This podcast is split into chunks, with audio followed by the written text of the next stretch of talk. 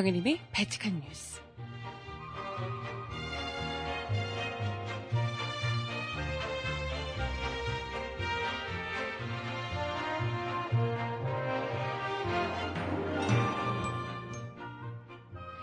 여러분 안녕하세요. 바티칸 뉴스 정혜림입니다. 가습기 살균제 사망 사건이 일파만파입니다. 국민들의 분노가 커지자 뒤늦게 정치권도 달려들었습니다. 특별법을 제정한다, 옥시법 이런 걸 제정한다, 어쩐다 말이 많은데요. 그런데 이미 지난 2013년에 가습기 특별법이 만들어질 뻔했다는군요. 그런데 기업 부담을 가중시켜서는 안 된다는 전경련의 주장, 거기에 정부 여당의 호응까지 더해져서 무산이 됐다는 사실이 뒤늦게 드러났습니다. 사람 목숨보다도 돈이 더 우선하는 이 나라의 기업, 또 정치인들. 보이콧 운동을 해야 하는 게 비단 외국 기업인 옥시만은 아닌 것 같아 보입니다. 음악 듣고 와서 이야기 함께 나눠볼게요. 첫 곡, 제가 또 너무 좋아하는 곽진원 군의 앨범 1집 앨범이 나왔네요. 나랑 갈래 첫 곡으로 듣고 옵니다. 신청곡 있으신 분 주세요.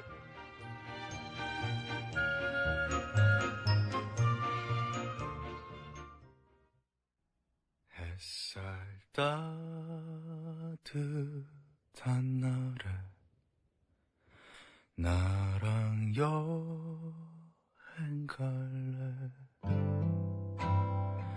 다신 안 돌아오게 아주 먼 곳으로. 햇살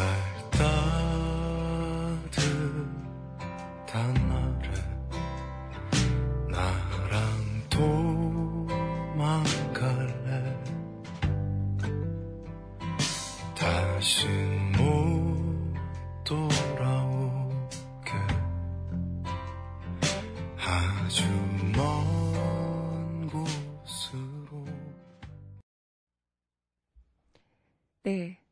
저 혼자 오래 기다렸던, 저만 엄청 기다렸던 곽진영 군의 1집 앨범이 나왔어요.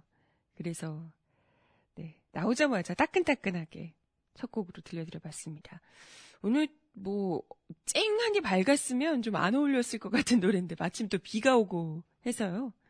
앨범에 들어있는 노래들이 전부 다 비랑 어울려. 네, 여름 되고 이러면 이렇게 축축 처지는 노래 왜 이렇게 틀어주냐 이렇게 하실 수도 있겠지만 저는 그래도 개인적으로 좋아하는 노래이기 때문에 꿋꿋하게 틀 거야. 내가 좋아하는 노래 막 틀 거야. 악동뮤지션, 곽진원 이런 제가 좋아하는 친구들 노래 틀지 말라고 해도 틀 거야. 내 맘대로 틀 거야. 계속해서 틀어드릴 거예요. 축축 처져도 어쩔 수 없죠. 대신 노래는 처지는데 제가 전해드리는 이야기는 다 열뻗치니까 괜찮아요. 이렇게 좀 축축 처지게 한번 좀 해줘야 돼요. 마음을 가라앉히게. 확 열이 올라오면 쫙 이렇게 열을 식히게 좀 해주셔야 된다니까요. 아무튼 네. 그것이 DJ의 권한. 마음껏 누리세요. 라고 하시네요. 알겠습니다. 오늘부터 시작해서 오늘 10일이죠. 10일부터 시작해서 16일까지 옥시 제품 집중 불매운동 기간이라고 합니다. 시민사회가 다 같이 집중 불매운동을 벌인다고 하는데요. 근데 집중 불매운동이라고 굳이 하지 않아도, 물론 이거 중요한 거긴 한데요. 전 좀 찝찝해서 못 쓰겠던데, 저만 그래요? 이게 일부러 이걸 안 써야지, 꼭 필요한데 안 써야지 이런 게 아니고요. 왠지 이건 정말 깨끗하게 하려고 했다가 내 아이, 가족들의 목숨까지 앗아갔던 거잖아요. 이 기업을 어떻게 믿고 여기서 나오는 제품들을 쓰겠어요? 어떻게 입으로 먹는 것도 아닌데 가습기 살균제가 사람을 죽이게 될지 누가 알았겠어요? 이 기업에서 나오는 걸 어떻게 믿고 괜찮다고 해도 보고서까지 조작하는 마당에 돈 주고 어떻게 이 기업의 제품들을 믿고 사겠냐 이런 거죠.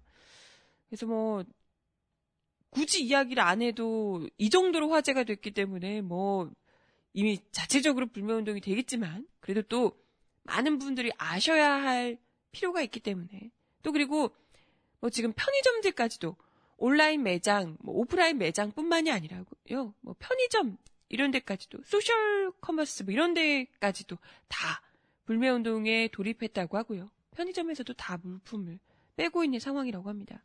이런 가운데 환경운동연합, 한국소비자단체협의회, 가습기 살균제 피해자와 가족모임 등 50여 개 시민사회가 같이 기자회견을 어제 열었습니다. 가습기 살균제 제조사인 옥시 제품 불매운동을 위한 활동 계획을 발표했다고 합니다. 그래서 오늘부터 16일 일주일간 각 단체별로 집중 불매운동을 펼치고 16일에는 각자 집에서 옥시 물품을 수거해 옥시 사옥 앞에서 쌓아서 전시할 계획이라고 합니다. 근데 사실 또 걱정스러운 게 옥시도 옥시인데요. 옥시 말고도 다른 제품들 중에서도 이제 문제가 됐던 제품들이 있는데 물론 옥시가 가장 많이 문제가 되기는 했습니다만은 다른 제품들 역시도 이거 뭐 틈타서 그냥 즉 피해가는 것 아닌가 싶기도 합니다. 무엇보다 그냥 대충 끝나지 않게 진상조사가 필요하고요. 그냥 화제가 되니까 기자들 앞에서 사과하는 쇼 말고 책임자들이 분명히 처벌받고 다시는 이런 일이 발생하지 않게 하기 위한 무언가가 만들어져야죠. 제도적 절차가 만들어져야죠. 그래서 지금 정치인들도 뭐 국회에서 20대 국회에서 특위를 만들자, 뭐 특별법을 만들자, 옥시법 뭐 이런 걸 만들자 이런 이야기들이 벌써부터 나오고 있습니다. 이게 아무래도 국민들이 분노를 해야 돼요. 국민들이 들고 일어나서 뭐 난리가 나고 하니까 뒤늦게 얼구나 큰일 났구나 지금 난리구나 라고 하면서 뒤늦게 정치인들이 나서고 있는 모습인데요. 뭐 특별법, 가습기특별법 뭐 이런 걸 만들어서 피해자 구제 대책 뭐 이런 것도 이제 뭐 하고 하겠다 이야기가 나오고 있어요. 근데 웃긴 건 오늘 나온 기사에 따르면 이미 정경련에서 이미 나왔던 이미 2013년에요. 살균제, 이 가습기 살균제 피해 구제 법안을 제정하는 것에 대해서 이미 이야기가 나왔지만 국회에서 거론이 됐지만 기업들의 부담이 가중된다라는 이유로 정경련이 반대했던 사실이 드러났다는 겁니다. 여기다가 정부 여당까지도 거기에 가세해서 정부 재정에 부담이 되네 어쩌네 형평성에 안 맞네 이런 핑계를 대면서 그동안 만들지 않았더라는 거예요. 이미 수년 전에 해결할 수 있었을 문제를 지금까지도 아직까지도 하지 않고 있었다는 거예요. 국민들이 이토록 분노하지 않고서는 좀처럼 움직일 생각. 정경련이 만약에 지금 이런 얘기 해봐요. 완전 난리 나겠죠. 얻어맞겠죠. 가뜩이나 정경련 어버이연합에 돈 대주고 뭐 이러시면서 요즘 뭐 논란이 많이 되고 있는데 가습기 특별법과 관련해서도 이미 3년 전에 돈 많이 들면 안 된다. 기업들이 부담이 가중된다. 어쩌네 하면서 사람이 수백 명이 지금 죽은 상황에서 목숨을 잃은 상황에서 기업들의 부담이 가중된다. 어쩐다. 이런 이야기를 하면서 반대를 했더라는 거예요. 진짜 얼마나 파렴치한 인간들인지. 인간 맞나요? 네. 한정의 더불어민주당 의원이 밝힌 내용입니다. 국회에서 가습기 살균제 피해 구제 관련법 공청회를 열기 한 달 전인 2013년 6월에 전경련이 국회에 제출했던 가습기 살균제 등 화학 물질로 인한 피해 구제에 관한 법률 제정안에 대해서 의견을 냈었다고 어제 공개가 됐습니다. 이 보고서에서 전경련은 그러니까 특별법을 만들겠다고 하니까 전경련이 이거에 대해서 어떻게 생각하는지를 의견서를 보고서를 냈다는 거예요. 이 전경련이 보고서에서 장하나, 이현주, 홍영표 더불어민주당 의원 또 심상정 정의당 의원 등이 대표 발의했던 특별법 4건에 대해서 이 같은 제정안은 원인자 부담 원칙, 부담금 시설 원칙에 위배되며 화학물질을 취급하는 기업에 재정적인 부담을 가중시킨다라고 반대 입장을 밝혔다는 거예요. 또 필요한 경우 정부 출연금으로 기금을 조성, 구제급여를 지급한 후에 피해 유발 기업에게 구상권을 행사하는 것이 바람직하다. 이렇게 이제 주장을 했다는 거예요. 아니, 가습기 살균제 참사의 1차적인 원인이 당연히 기업들의 이런 과실, 불법 행위에 있는 것이 뻔히 드러난 상황에도 제대로 된 사과와 대안 마련은 생각하지도 않고 오히려 특별법에 기업 부담이 가중된 이런 얘기를 하고 심지어 국민 세금으로 정부 출연금으로 기금을 조성하자 이런 얘기하는 거. 기업들은 돈 없으니까 부담스러우니까 정부 세금으로 하자. 아니, 자기들이 불법 저지르고 해서 국민들이 죽여놓고 국민 세금으로 또 기금을 내자 이런 이야기를 지금 하고 있는 건가요? 아니, 뻔히 가해자가 있는데도 불구하고 가해를 했으니까 당연히 그 기업이 망하든 말든 그들이 피해 보상을 해야 되는 건 당연한 얘기 아닌가요? 어쩜 이렇게 무책임하고 이런 태도로 이 나라에서 기업을 하겠다 이런 얘기를 할 수 있습니까? 이건 뭐 상식적으로 말이 안 되죠. 네, 뭐 중요한 건 전경련만 이렇게 주장한 것이 아니라 전경련 이런 말 같지도 않은 주장에 일침을 가해야 할 정부 여당에서도 그동안 특별법 제정에 강력 반대해 왔다는 겁니다. 2013년 5월 당시에 친박 실세인 최경환 새누리당 원내대표 가습기 살균제 문제는 세게 수사해서 처벌할 사안이지 국회가 정치적으로 갑론을박할 사안은 아니다 라고 하며 청문회 소집에 강력 반대를 했다고 합니다. 청문회도 안 하고 대충 세게 그렇게 하는데 세게 수사가 될까요? 네, 뭐 관련해서 그 다음 해인 2014년 12월 2일에는 환경부 차관 정연만 차관은 보상 요청이 증가해서 정부로서는 부담이 있다. 아, 기업들도 부담스럽다. 정부도 부담스럽다라고 이야기하며 이 같은 법안을, 특별법을 부담스럽다라고 이야기를 했다는 겁니다.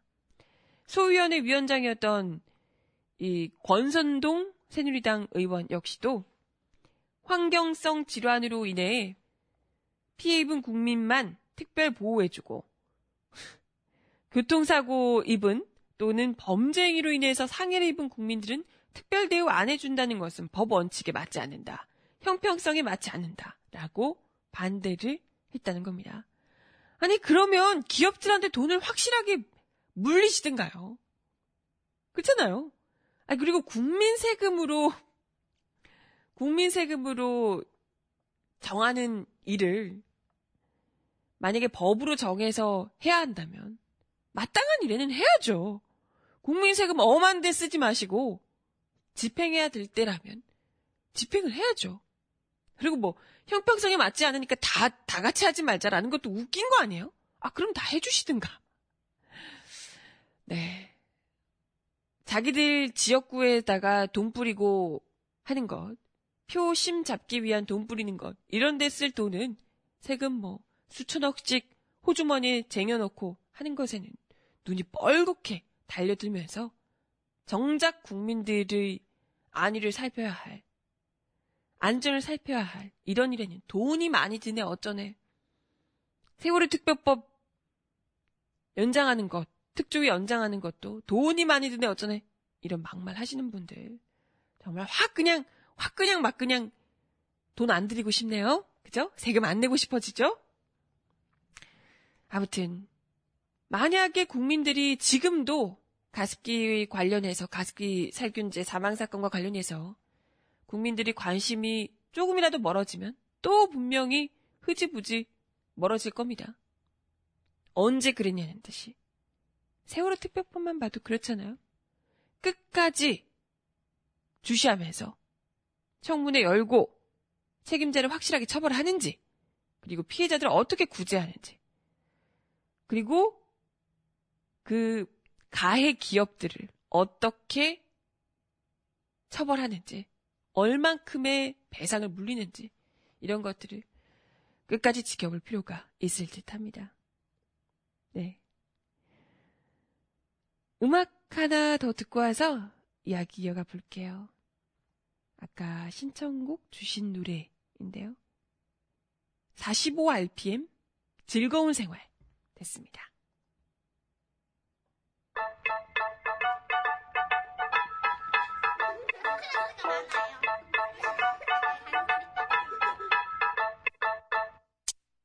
자, 이번 시간은 국어 시간, 영어 시간, 재미있는 힙합 시간.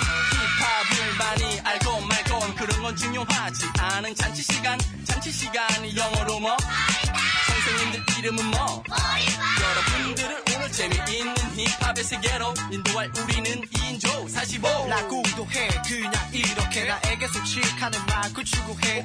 누가 좋아할까 걱정 안 해. 내겐 별로 중요하지 않은 순패. 어렵게 생각할 거 하나 없네. 쉽게 생각하면 너무 쉽네. 그대 맘속에 존재하는 리듬에 맞춰 따라가다 보면 나올 거야. 즐거운 인생 살아가. DJ 따라 리듬에 맞춰 다 판을 문질러. MC 따라 리듬에 맞춰 다 힙합을 외쳐. 힙합 비보이 따라 리듬에 맞춰 다 같이 춤을 춰.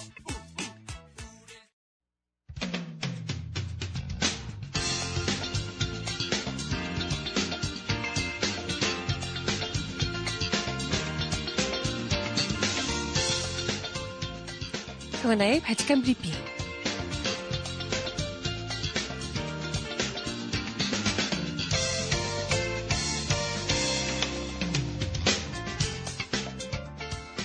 첫 번째 소식입니다. 정부가 박근혜 대통령의 이란 방문을 계기로 약 42조 원 규모의 사업을 수주했다고 홍보하고 있지만 벌써부터 양해각서 체결조차 실패한 사업들이 나오고 있다는 소식입니다. 정부가 설익은 사업 추진까지 모두 긁어모아서 순방 성과를 부풀린 후유증이 벌써부터 나타나고 있다는 얘기죠. 박 대통령이 내일 청와대에서 이란 방문 경제 성과 확신을 위한 민관 합동 토론회를 직접 주재하기로 했다고 하는데요. 이런 상황에서 순방 성과에 대한 의문이 점점 더 커지고 있는 상황입니다.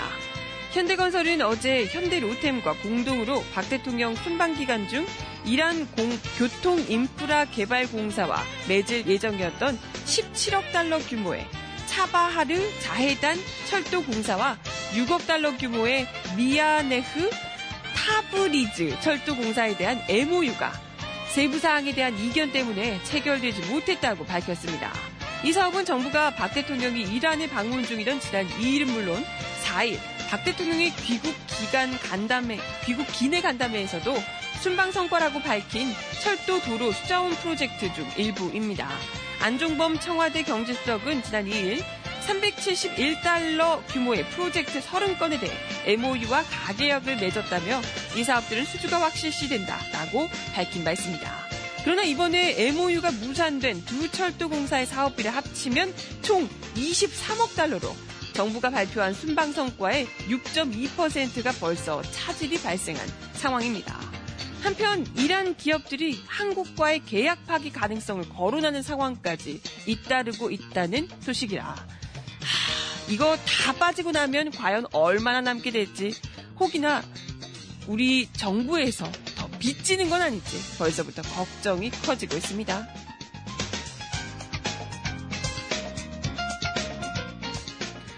다음 소식입니다. 4.13 총선에 국민들의 눈길이 쏠렸던 올해 봄 공공기관 주요 임원 자리에 소리 없이 내려앉은 낙하산이 10명이 넘는 것으로 확인됐습니다.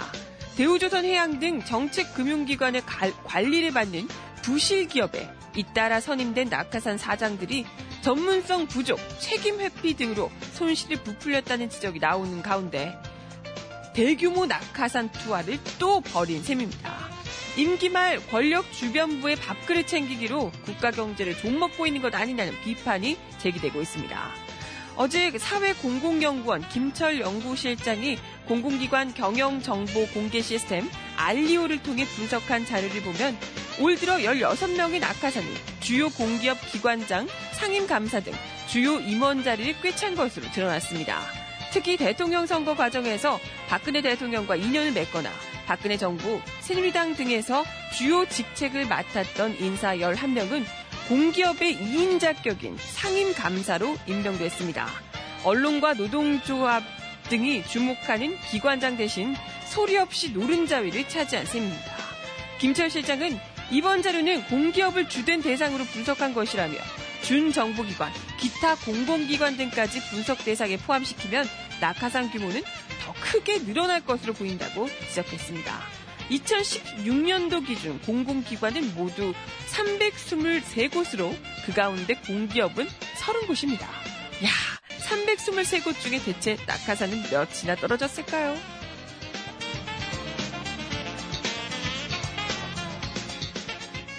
마지막 소식입니다. 홍준표 경남지사 주민소환 투표 청구 서명부 검수 작업이 어제부터 시작되면서 주민소환 투표 성사 여부에 대한 관심이 집중되고 있습니다. 9일부터 경남선거관리위원회는 홍준표 경남지사 주민소환운동본부가 제출한 36만여 명의 서명부에 대한 검수 작업에 들어갔습니다. 경남선관위는 이날 서명부 봉인을 해제하고 차량을 이용해 각 시군구별로 배송했습니다. 선관위는 서명부 전체를 내부식 복사한 후 이를 문서화한 뒤 주민등록 여부에 대한 확인 과정을 거칩니다. 주민소환운동본부는 선관위 제출한 서명부가 그대로 보존되어 있는지 확인하는 절차를 가졌습니다. 홍준표 지사에 대한 주민투표가 이뤄지려면 2005년 후반기 기준 경남 지역 유권자 10% 이상인 26만 7,416명 이상의 유효 서명이 확인돼야 합니다. 유효 서명의 조건을 충족하면 선관위는 홍 지사에 대한 주민소환 여부를 묻는 찬반투표를 발의하게 되고요. 이 시점부터 홍 지사는 직무가 정지됩니다. 또한 주민소환 투표가 유효하기 위해서는 투표 발의 기준으로 경남 지역 전체 유권자 가운데 3분의 1인 90여만 명이 참여해야 하는데요. 투표율이 미달할 경우 주민소환 자체가 무효가 되고요. 우리 이전에 오세훈 시장 해봤죠? 투표율이 충족될 경우에는 개표 결과에 따라 홍 지사의 주민소환 여부가 결정되게 됩니다. 제주 등 다른 지역의 주민소환 운동 사례를 볼 때 전체 서명부를 검수하는 데 약 2개월 정도 걸릴 것으로 예상하고 있다고 합니다. 과연 어떻게 될지 홍준표 아웃, 그토록 외쳐왔던 홍준표 아웃이 이루어지게 될지 관심이 모아지고 있습니다. 음악 하나 더 듣고 옵니다. 신청곡 주셨는데요. 이게 어떤 노래인지 너무 궁금하네요. 조유마의 노래인데요. 뽕찌뽕짝. 뽕짝이라는 건가? 불안한데요. 듣고 오겠습니다.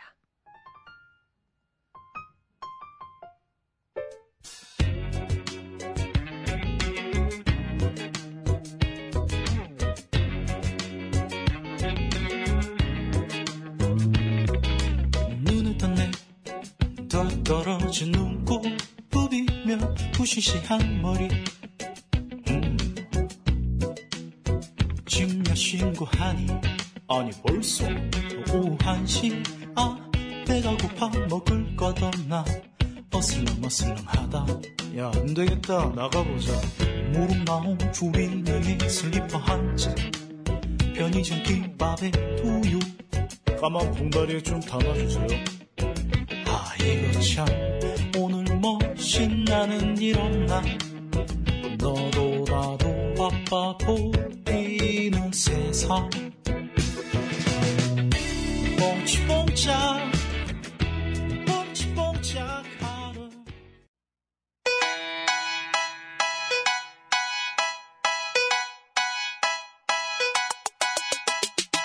Look inside, look 이 사람 왜 이럴까요? A bit harder, cause we're so uninspired, so sick and tired of all the hatred you harbor. So you say. 세월호 참사로 희생된 경기 안산 단원고등학교 학생 246명이 전원 제적 처리된 것으로 어제 확인됐습니다. 실종 학생 4명은 유급 처리됐습니다. 세월호 희생 학생 유족들은 단원고를 방문해 해명을 요구했습니다.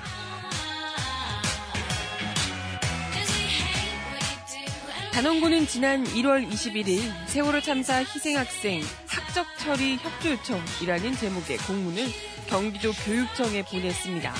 단원고는 이 공문을 통해 2016년 개학 이전에 세월호 참사로 희생된 학생들의 학적을 제적 처리하고자 한다라며 관련 법령을 검토, 지침을 빠른 시일 내 시달해달라고 요청하기도 했습니다. 단원고는 그 사유에 대해 2016학년도 신입생 입학 및 재학생 진급으로 학적을 현 상태로 유지하기 어렵다고 밝혔는데요. 경기도 교육청은 이에 대해 학적 처리 권한은 졸업 인정 권한은 학교장에게 있다라고 회신했습니다. 이후 단원고는 희생학생 246명을 전원 제적하고 실종 학생들을 유급 처리했다는 겁니다. 희생학생 유족들은 명예 졸업을 시켜준다고 하더니 유족들 몰래 희생학생들을 지원해 단원고의 행태에 분노할 수밖에 없다라고 성토했습니다.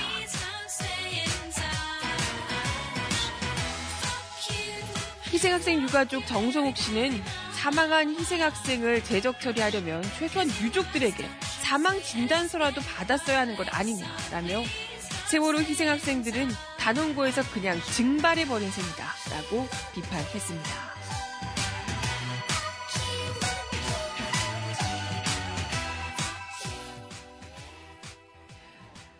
어제 세월호 희생학생들의 교실, 기억교실을 이전하기로 합의를 했다고 하죠. 유족들이 정말 아픈 가슴을 부여잡고 겨우겨우 양보를 했습니다. 그런데 그러자마자 바로 아이들이 학적 처리, 제적 처리가 됐다는 것을 뒤늦게 알고 나서 유족들이 분노에 못 이겨서 울부짖다가 쓰러지시고 실려가고 난리가 아니었다고 합니다. 참 어쩜 이렇게 자식 잃은 부모의 마음을 그것도 교육자들이 이렇게까지 모른 척을 할 수 있을까 싶습니다. 일단 단원고에서는 아직까지 정확한 입장을 밝히지 않고 있는 상황입니다. 공식 입장을 밝히지 못하고 있는 상황인데요. 유가족과의 사전협의 과정 없이 진행된 점에 대해서 유감스럽게 생각하고 유족들에게 정중히 사과한다. 앞으로는 학교 측과 긴밀히 협의해서 원만히 처리 나가겠다라고 경기도 교육청에서는 일단은 얘기를 했다고 합니다. 글쎄, 이미 제적 처리되고 난 상황에서 어떻게 할지 모르겠습니다만은 이토록 분노하고 많은 분들이 지금 또 가뜩이나 유족들이 이렇게 이야기를 한 상황에서 뻔히 그것도 약속이 없었으면 모를까 명예 졸업을 시켜주겠다라고 이야기를 한 상황에서 학교 측에서 참 그냥 밀어붙여 버려서요. 더더욱이 분노가 크지 않을까 싶습니다. 경기도 교육청에서 좀 더 책임지고 단원고를 좀 압박하셔서 필요한 부분이 무엇이 있는지, 그리고 이건 사실 제적하는지 아니면 명예 졸업을 시키는지는 뭐 돈이 크게 들어가는 건 아니잖아요, 그죠? 유족들의 가슴에 두 번 못 박는 일은 부디 하지 않았으면 하는 바람이 듭니다. 음악 하나 더 듣고 와서 이야기 이어가 보겠습니다. 신청곡 방금 주셨는데요. 장미여관의 노래 봉숙이 듣습니다.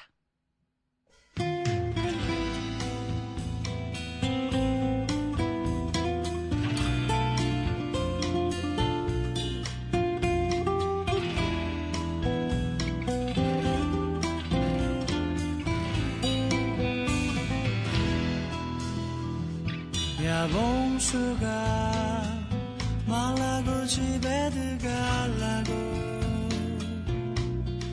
굴 보라스나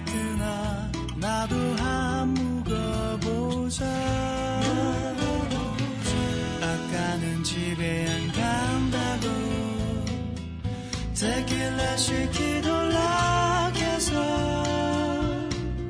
시키나 뜨면 집에 간단 말이고 못 간다 못 간단 말이다.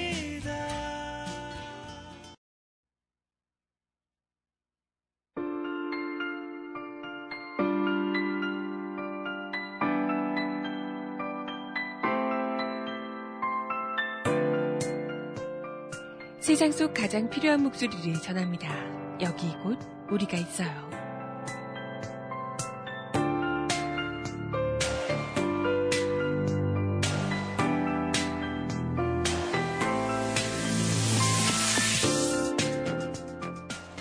국내에선 어떻게든 5.18을 왜곡하고 지우려고 하지만 오히려 국외에선 5.18을 기억하려는 움직임이 일고 있습니다.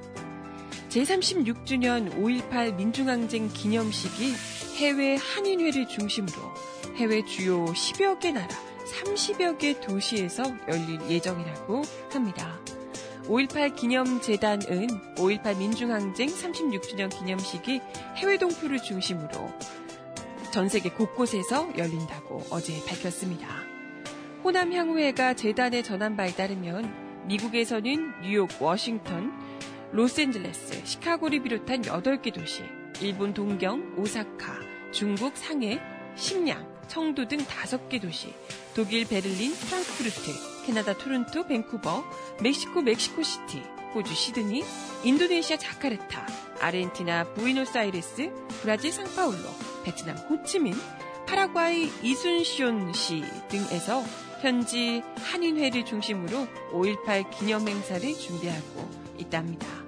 일부 지역에서는 호남향후회가 주도하지만 올해부터는 재단 요청으로 한인의 주체로 변화를 꾀했습니다. 재단은 각 지역에서 5.18 기념식이 원활하게 준비되도록 5.18 영상 5개와 임을 위한 행진곡, 음악을 제공한다고 하네요. 또한 차명석 이사장 기념사를 제공해 5.18 기념사에서 해외 동포들에게 감사의 뜻을 전하기로 했다고 합니다. 제6유럽 5월 민중제도 올해 베를린에서 1박 2일 행사로 열린다고 합니다. 차명석 이사장, 정충식 5.18 민주유공자 유족회 회장이 오는 15일부터 24일까지 베를린에 머물면서 5월 민중제에 참석하고 5.18 왜곡과 대응이라는 주제 강연에 나서기도 한다고 하네요. 어떻게 국내에서 이렇게까지 5.18을 지우고 싶어하는 사람들이 많은데 세계에 있는 우리 한인들은 더 5월 민중제를 하면서 5월 민주화 운동을 기억하기 위해 이렇게 세계 곳곳에서 애쓰고 계십니다. 이뿐만이 아니고요. 5.18 사진 전시회도 세계 곳곳에서 열린다고 하고요. 5.18 사진전을 주제로 한 어린이 그림 그리기 대회도 열린다고 하고요. 다양한 5.18 행사가 진행되고 있습니다. 우리도 절대 국내에서 지지 않아야겠죠. 지고 이기고의 얘기는 아니지만 더 열심히 기억하고 절대 왜곡하는 일이 없도록 역사를 왜곡하지 않도록 잘 지켜봐야 할 것 같습니다. 음악 하나 더 들어요. 이 아이의 노래 손잡아줘요. Let me hold your hand again and again. I want you to come back. I want you to love me again. 나의 손을 잡던 그대의 손길이 얼마나 따뜻했는지 다시 알 수 있게 한 번만 더.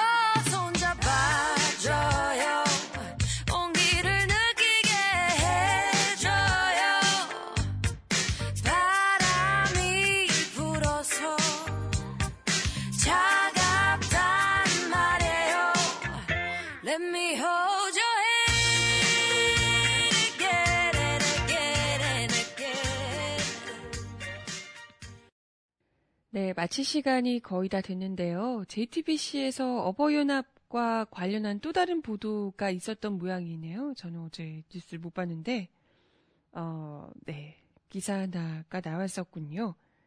어버이연합 관제 집회에 관여한 의혹을 받고 있는 청와대 행정관이 시대정신이라는 단체 출신이라고 하는데, 아무튼 이 단체에 불분명한 후원금이 7년간 21억이 입금됐다는,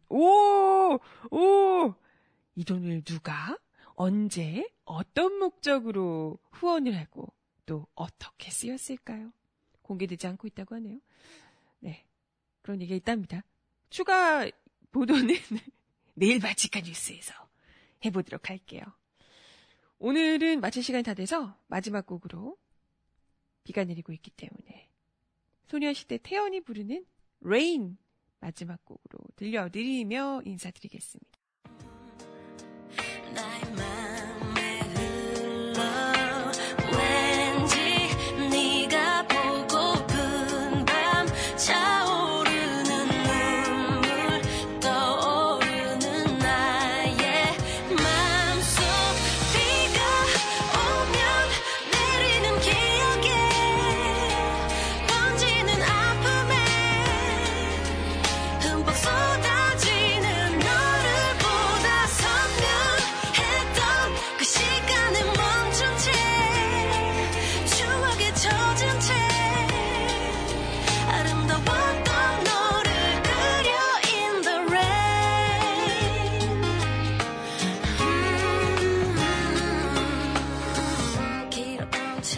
네, 오늘도 발칙한 뉴스 함께 해주셔서 감사하고요. 비 내리는데 빗길 조심하시길 바라겠습니다. 저는 4시에 다시 올게요. 여러분 좋은 하루 보내세요. 안녕. 안녕. 안녕.